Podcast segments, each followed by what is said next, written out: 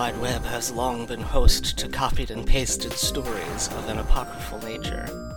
These stories came to be known as copypasta, and then the creepy variant emerged. Welcome to Creepy Creepypodsta, the Creepypasta podcast.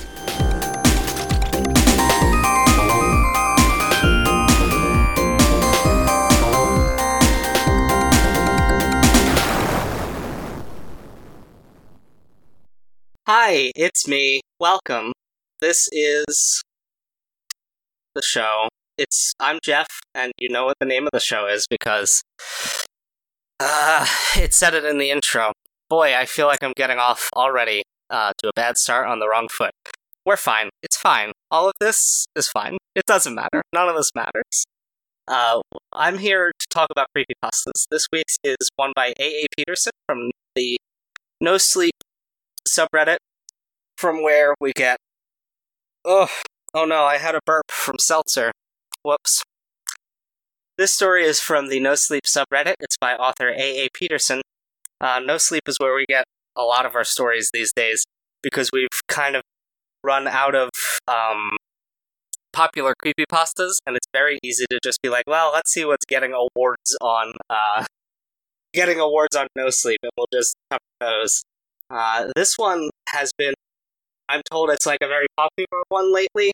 Uh, it got gilded, which means um, you, someone who likes the post will pay for uh, the author of the post to have the premium Reddit subscription.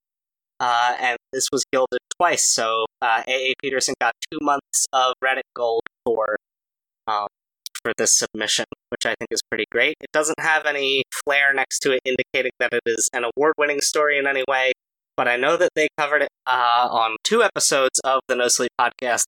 One was paid uh, in season eight, so it was like towards the end of the episode and didn't make the cutoff for the free version. And then another one was it got like for a free version in between seasons eight and nine, you could listen to it without having to pay for it. Um, I don't know why I'm talking so much about the way No Sleep works and sort of the meta context of this story.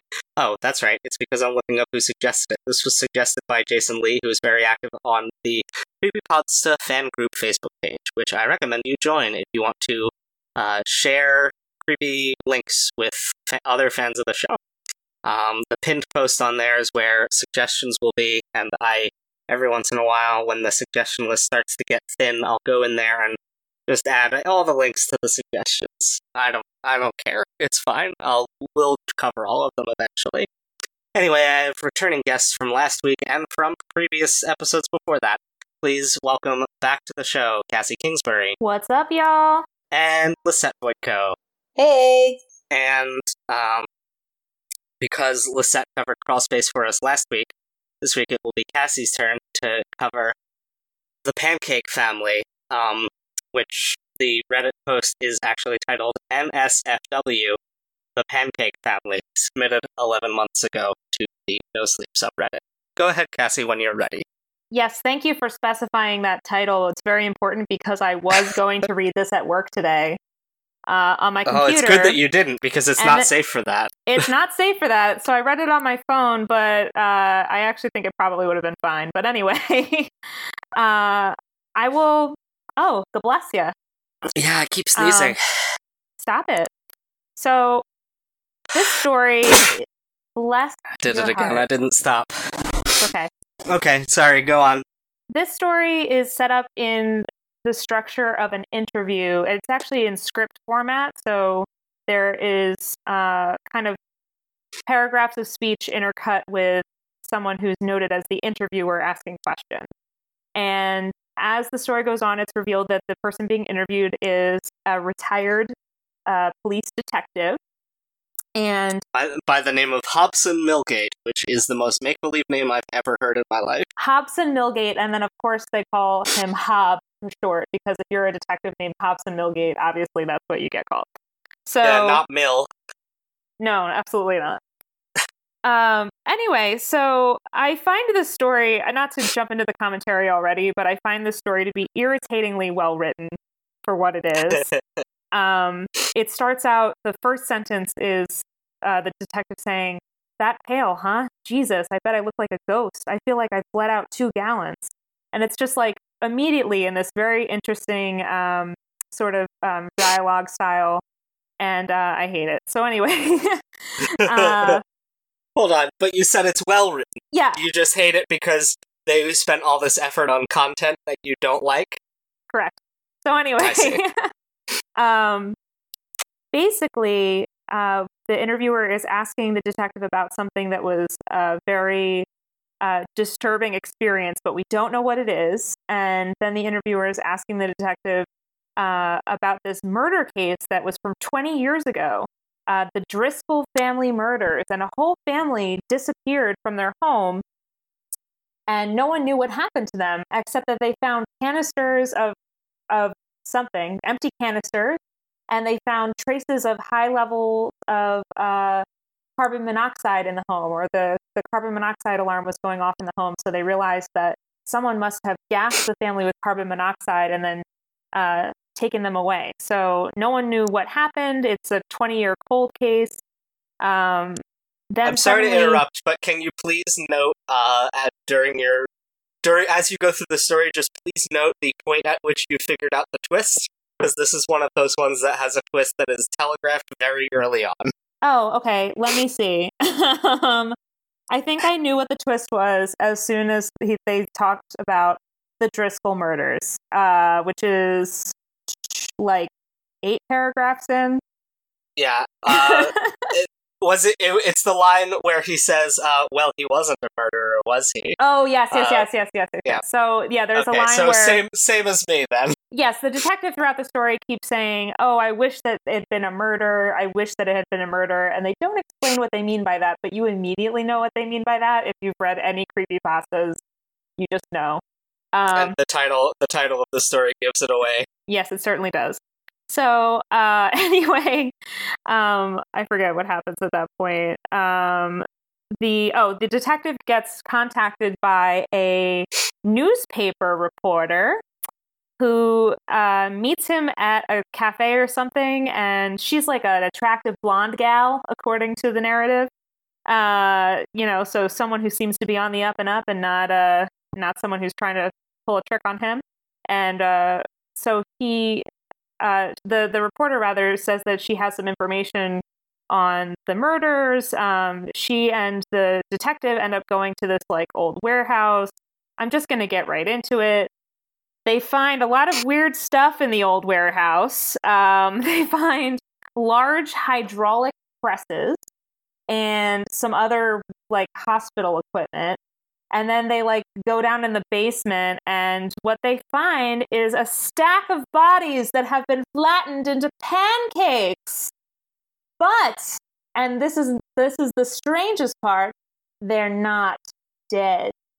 They're still alive as pancakes. So, big twist that nobody expected at the end there. Uh, Yep. Basically, there's a murderer who has, uh, for 20 years, uh, slowly but surely crushed this this entire family. Uh, I I think I guess the idea is they were crushed separately and then stacked like pancakes. I don't know why they was that specific about that part, but um, Well, yeah, because the reporter uh, is like, "Oh, I guess that's the whole family." right, right, Um, right. So basically, the They didn't know, The- like they. the detective thinks sorry. that they're they're dead because they're like flattened people, so you would assume that they're dead. Uh, however, then uh, the the person on the top of the, the stack uh, like opens their eyes and starts breathing, and eventually starts screaming and talking. I, there's like a reason for that. Like they, I, I literally don't remember. I feel like there's like a pump that inflates the person's lungs, and then they're able to talk again, or something delightfully gross like that. And Yeah. um, yeah. So the person on top says, "Oh, please tell my family, or that you know where I am, or something about their family," because they don't realize that their family is stacked underneath them like a stack of pancakes. You see, like some kind of pancake family. Exactly, like some sort of pancake family. Um, and then this reporter comes in and goes, Oh, well, gosh, that's just the whole family right there, isn't it? And uh, that devastates all of them, prompting the detective to shoot them all, uh, I guess, in the head and humorously all through all through the head with one bullet. He gets all of them. right because they're all again. If you haven't understood what we've been saying, they're stacked together like a bunch of pancakes.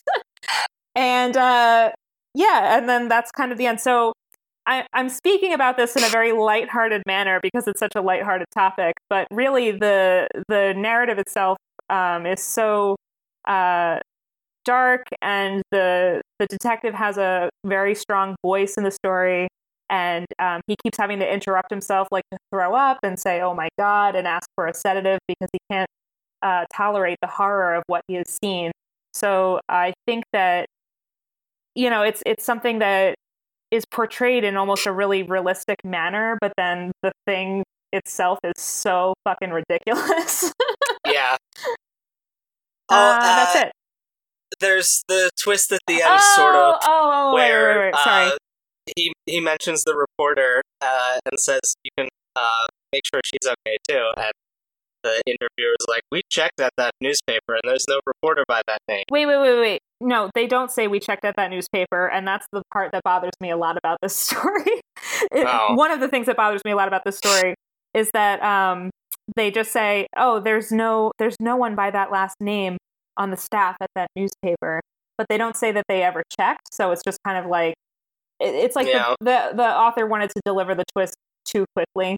Um, but also, there is a reference in uh, earlier. The, the reporter's last name is Bamer, and the detective thought that one of the pancake people was saying uh, "bane or error," "bane or error," and just saying like that strange phrase over and over again.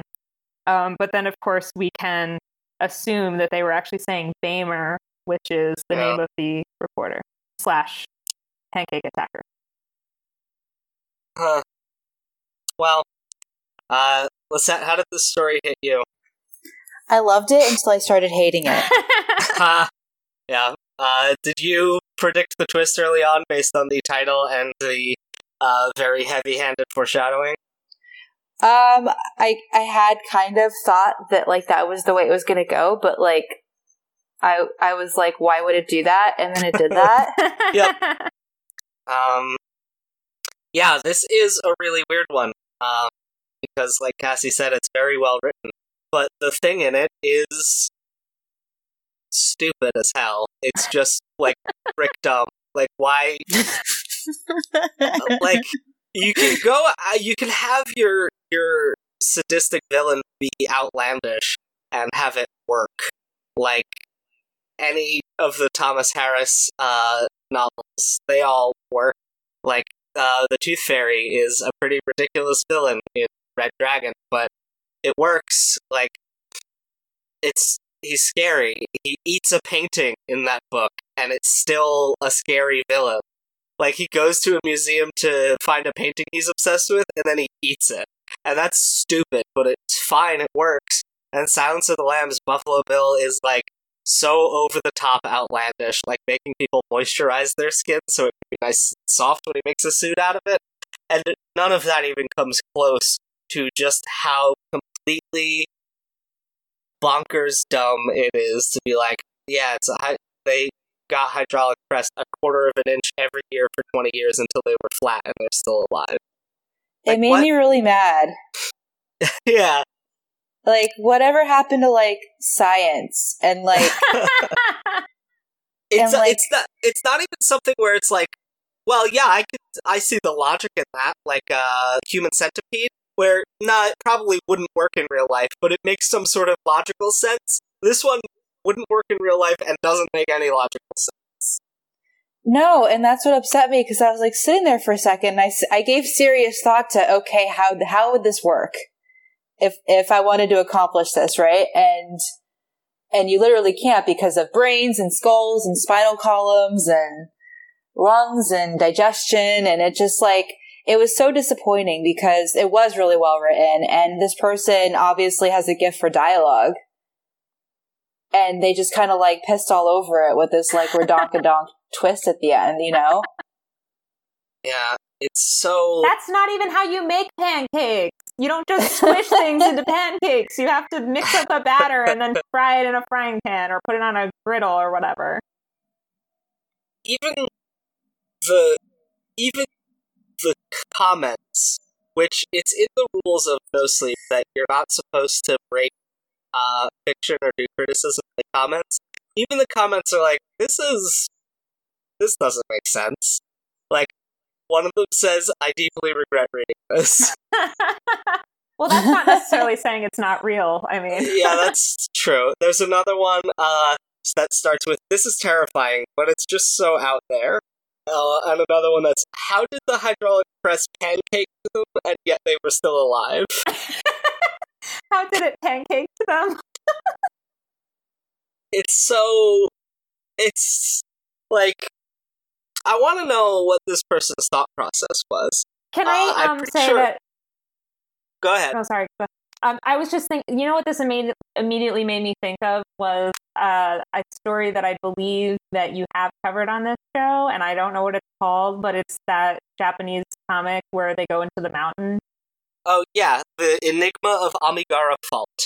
Yes, Um, that one. So that has uh, a twist also where people are being uh, squashed into wrong shapes, but still being they're still alive. And it's like I some kind of specific type of body horror that people might be interested in or excited by for whatever reason that I definitely am not. But it's I'm not saying this is anything like as good as that story because I think that was much more effective. But I think that just The- actual physicality of it was very similar. Yeah. Uh, I will say the reason that one works and this one doesn't doesn't is because that one establishes some sort of otherworldly force that is making people get into the holes. Uh, it like we see the main character have a dream about going into the hole and being stretched out. We see before that other characters being like, "This hole is shaped like me, and I have to go into it." So there's like that magical realism aspect to it from the get go. Whereas this story is trying to be scientific about the fact that these people have been getting squished for 20 years. Where uh, where's their food go? What about peeing and pooping? I don't. I don't even want the answers to those questions, though. I just don't want. I just don't want this at all. Yeah. Yeah, they would burst before getting squished. It's and just also, why? Tw- I mean, twenty years is a long time. Like nobody found this warehouse. Nobody came to inspect it. Nobody smelled anything. Nobody heard anything for Yep, twenty that's so- years. some of the people were children, so I could see maybe them growing into the shape of being squished, but I feel like that would make it harder to squish them according to the logic of the story. what logic of the story? Exactly. It's just it the it does not establish how any of this works. You know what? I wonder if I really wonder if the author was just really trying to like like take the piss out of us for lack of better expression. Hmm. Yeah, it could be that um they wanted to do this insane heavy like gravitas PTSD cop uh narrative and then have the thing be just really dumb and stupid so that we would feel stupid for reading it.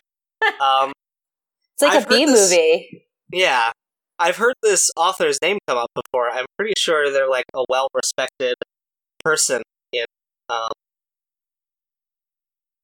in the no sleep community. Um it's just so I'm not seeing any that we've covered on the show looking at their submitted posts, but yeah, this was the fir- their first submission. Can I just Was- add one detail that I forgot that is just makes Yes, me even please. angrier thinking about it? Uh, the detective recalls that about a month after the family disappeared, the police department was mailed a breakfast menu with like the pancakes circled on the menu. And he says, Ugh. I should have known. I should have figured it out. and it's like, how Should would you you have have? figured it out? And also, that is so ridiculous. Like this, this not murderer, this pancake maker, being like, "I know, I'll send them this clue of a breakfast menu." It's just so ridiculous. then they'll figure out that I'm turning a family into pancakes. What? Why would they? the insinuation at the end that the the reporter woman is the the I keep wanting to say the murderer. Really, the detective is the murderer. This is my question for you all. Do you think the detective will face any legal consequences for killing these people who were technically still alive? Well, that's why he's being interviewed. Really? I don't know. It just made me. It, to me, I it seemed like he's being interviewed, but I don't know that they would charge him with anything. Is my question, I guess. Yeah, I don't know either. Um, maybe. Uh, Lisette, what do you think? You know, I think it depends because I'm going back into the world of reality and science and facts. Um, I think it depends on what state they're living in. And one of my problems with the story is it wasn't given a specific location. So to me, it's just like any town, USA. Mm, It felt like the Pacific Northwest to me. Is that weird? I feel like you've mentioned before that that's where a lot of serial killers come from. That is So true. that might be why you put it there. yeah. I just. But to me, it Hmm. could be like Massachusetts. It could be, I don't know, like it could be New Jersey. It could be, it could be anywhere. I literally just assumed New York in my head because I feel like like ninety percent of cop shows take place in New York, or at least I have the impression that they do. Um, yeah, I don't know. So that was something that I I, thought sort of- about.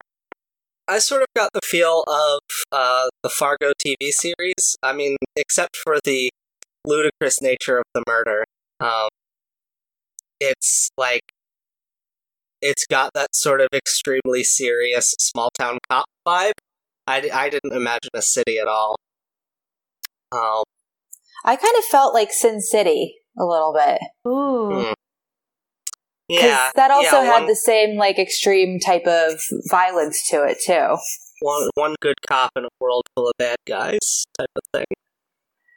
Yeah, Yeah. or at least like you, you know the feeling of like the guy who's been like a lifelong cop, right? Like he probably wears like a white shirt, like, you know, rolled to the elbows and he wears like a tie and he wears like, you know, khaki Tie's pants. loose. He hasn't Ties shaved in a loose. week. Right. Like he has like a stub of like a cigarette or a cigar, or like, you know, he drinks whiskey. Like that kind of He's- yeah, guy. absolutely that. He, he he doesn't trust the goddamn Batman. Guys, guy's got no accountability, and he wishes Gordon would stop using him. Uh, That's exactly Yeah. who this guy is. this uh this was covered on I said mentioned before on the No Sleep podcast, and it's read by the uh, creator and curator of the podcast, David Cummings, in what I feel is probably his best performance. It's got nuance. Uh, he does a really good job, uh, really capturing the sort of that sort of like airy feeling that people seem to have after trauma, where they're like, "What? What's going on? Where am I? Oh, I, I have to remember this story." Uh, and he does a really good job capturing that. Uh, and I think his performance enhanced the story. Whereas if I had just read it, I would have been like, "Ah, I'm not. I don't like this." I mean, I didn't really like it. I didn't hate it, uh, the pancake stuff is extremely dumb It's so dumb. does not make sense. I was just thinking, I think that it would have been scarier and more effective if the, and this is what I thought was actually going to be the case when they first see these big hydraulic presses, if the people were still under the presses instead of removed and stacked like a stack of pancakes. Like, I get it, okay? I understand what was trying to be done here. but Yeah, um, in my mind, that would have been like seeing them in that position would have been uh, probably way creepier because the whole like the whole stack of pancakes thing, like I just can't I can't take it seriously for even a moment.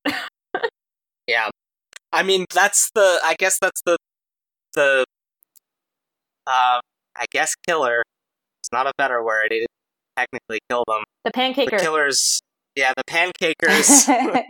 uh, the pancakers' whole thing was seeding this new lead after 20 years so that he could be like, ta-da! Get it? They're pancakes. Also, I was really disappointed that when they were stacked up, they did not have like a big old slab of butter and syrup on them because I was expecting Yeah. that. oh no, No, but- that's I feel like if you're did a bad job plating them. if you're going this far to make it this ridiculous, like go full ridiculous. There's no reason to hold back. He basically, like, he tortured this family for 20 years as a gag. yeah. It's like not even a pun. It's not like pancake family is a pun on any kind of phrase. He just like turned the family into pancakes. Why, like, why this family? Yeah, why this family? Why pancakes? Why any of this? Why any of this, indeed? I just, I don't know. It's especially weird uh, because it's so, it's, it feels so real. All the dialogue feels real, and then they get to the pancake house, and it's pancake people. Like, what? Come on, give me a break. Just have them, just have them like chop them up and make them into soup people. this the soup family, I could I could buy that. Uh. Anyway, uh, do we have final thoughts before we go on to spookiest parts? I kind of really dug how it was written like a transcript, but I kind of hated it at the same time. Yeah, it takes a little bit of getting into because the first like one, two, three, four, five, six, seven, eight, nine lines with line breaks uh, are unlabeled. Only the interviewer uh, is labeled, and we get nine separate lines without responses between them before we get one thing from interviewer. Right, and we also don't know who the interviewer is, and like, you know, maybe some background about that person would be cool. I don't know. Yeah, I didn't yeah, write it. it's presumably some young detective, uh, but like, yeah, we don't we don't know. Who knows? Why anything? Yep. Cassie, any final thoughts? My final thoughts are it was dumb and I hated it, but also it was kind of good, but also it was really dumb. Yeah, yeah, that's the thing with creepypastas is. Well, actually, no, I don't know if we've ever gotten one that was like this well written while also being so stupid.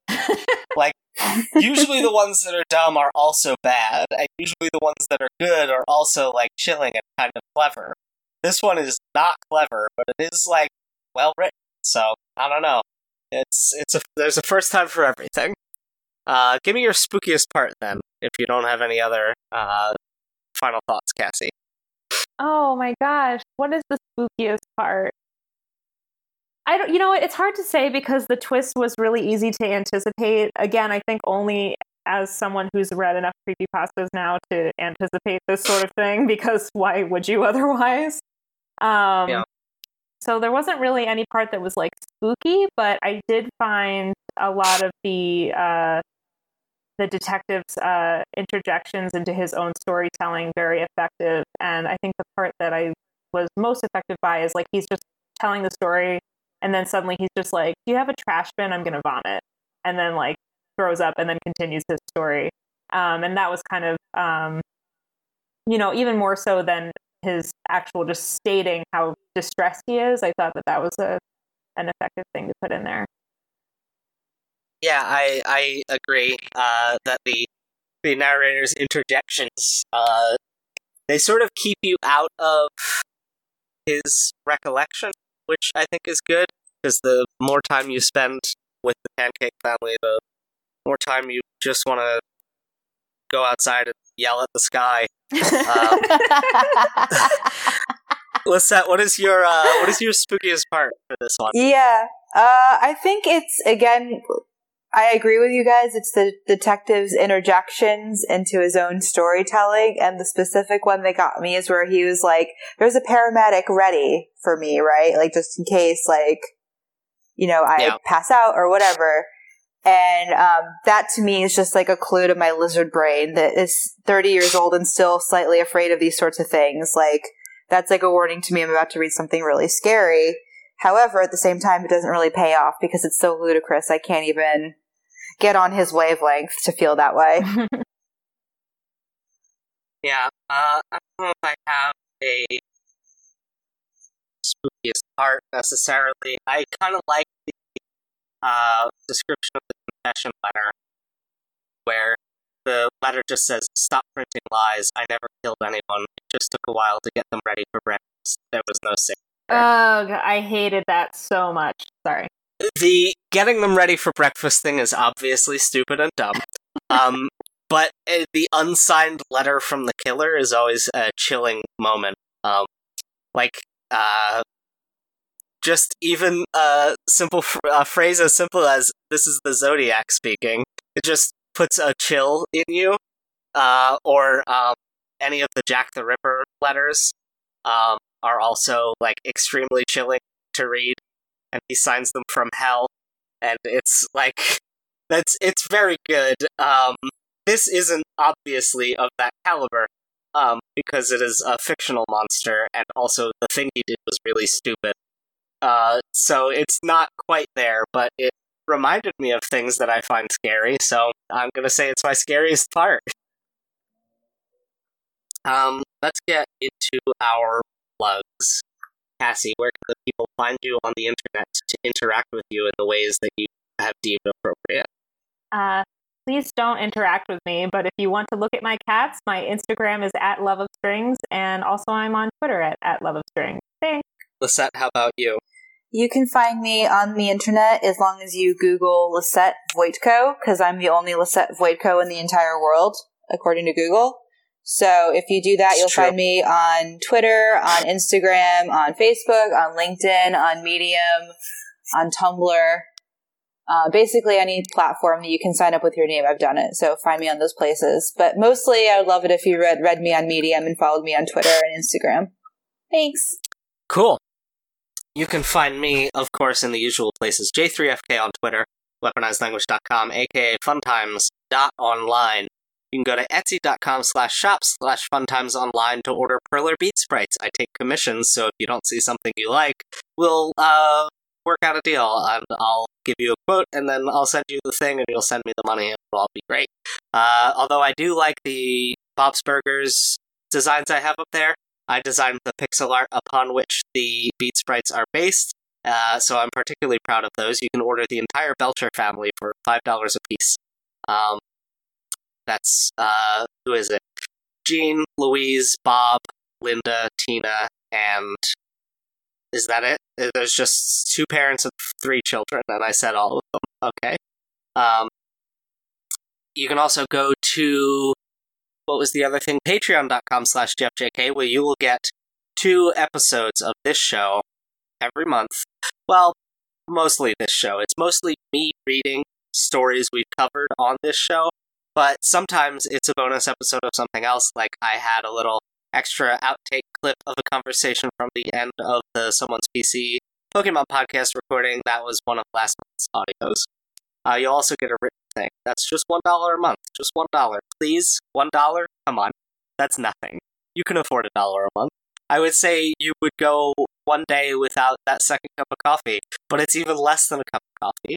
It's like half of a cup of coffee if you're going to uh, 7-Eleven. Even a smaller fraction if you're going to Starbucks or somewhere like that. So come on, come on, dollar a month. Um, that's it. That's all for now. That's all uh, I have to say. You know. I did highlight a good finishing line, and I think it's, gosh, you know what? Oh yeah, here it is. This is how I wanted to do it. This is the end of the show. May I have my sedative now?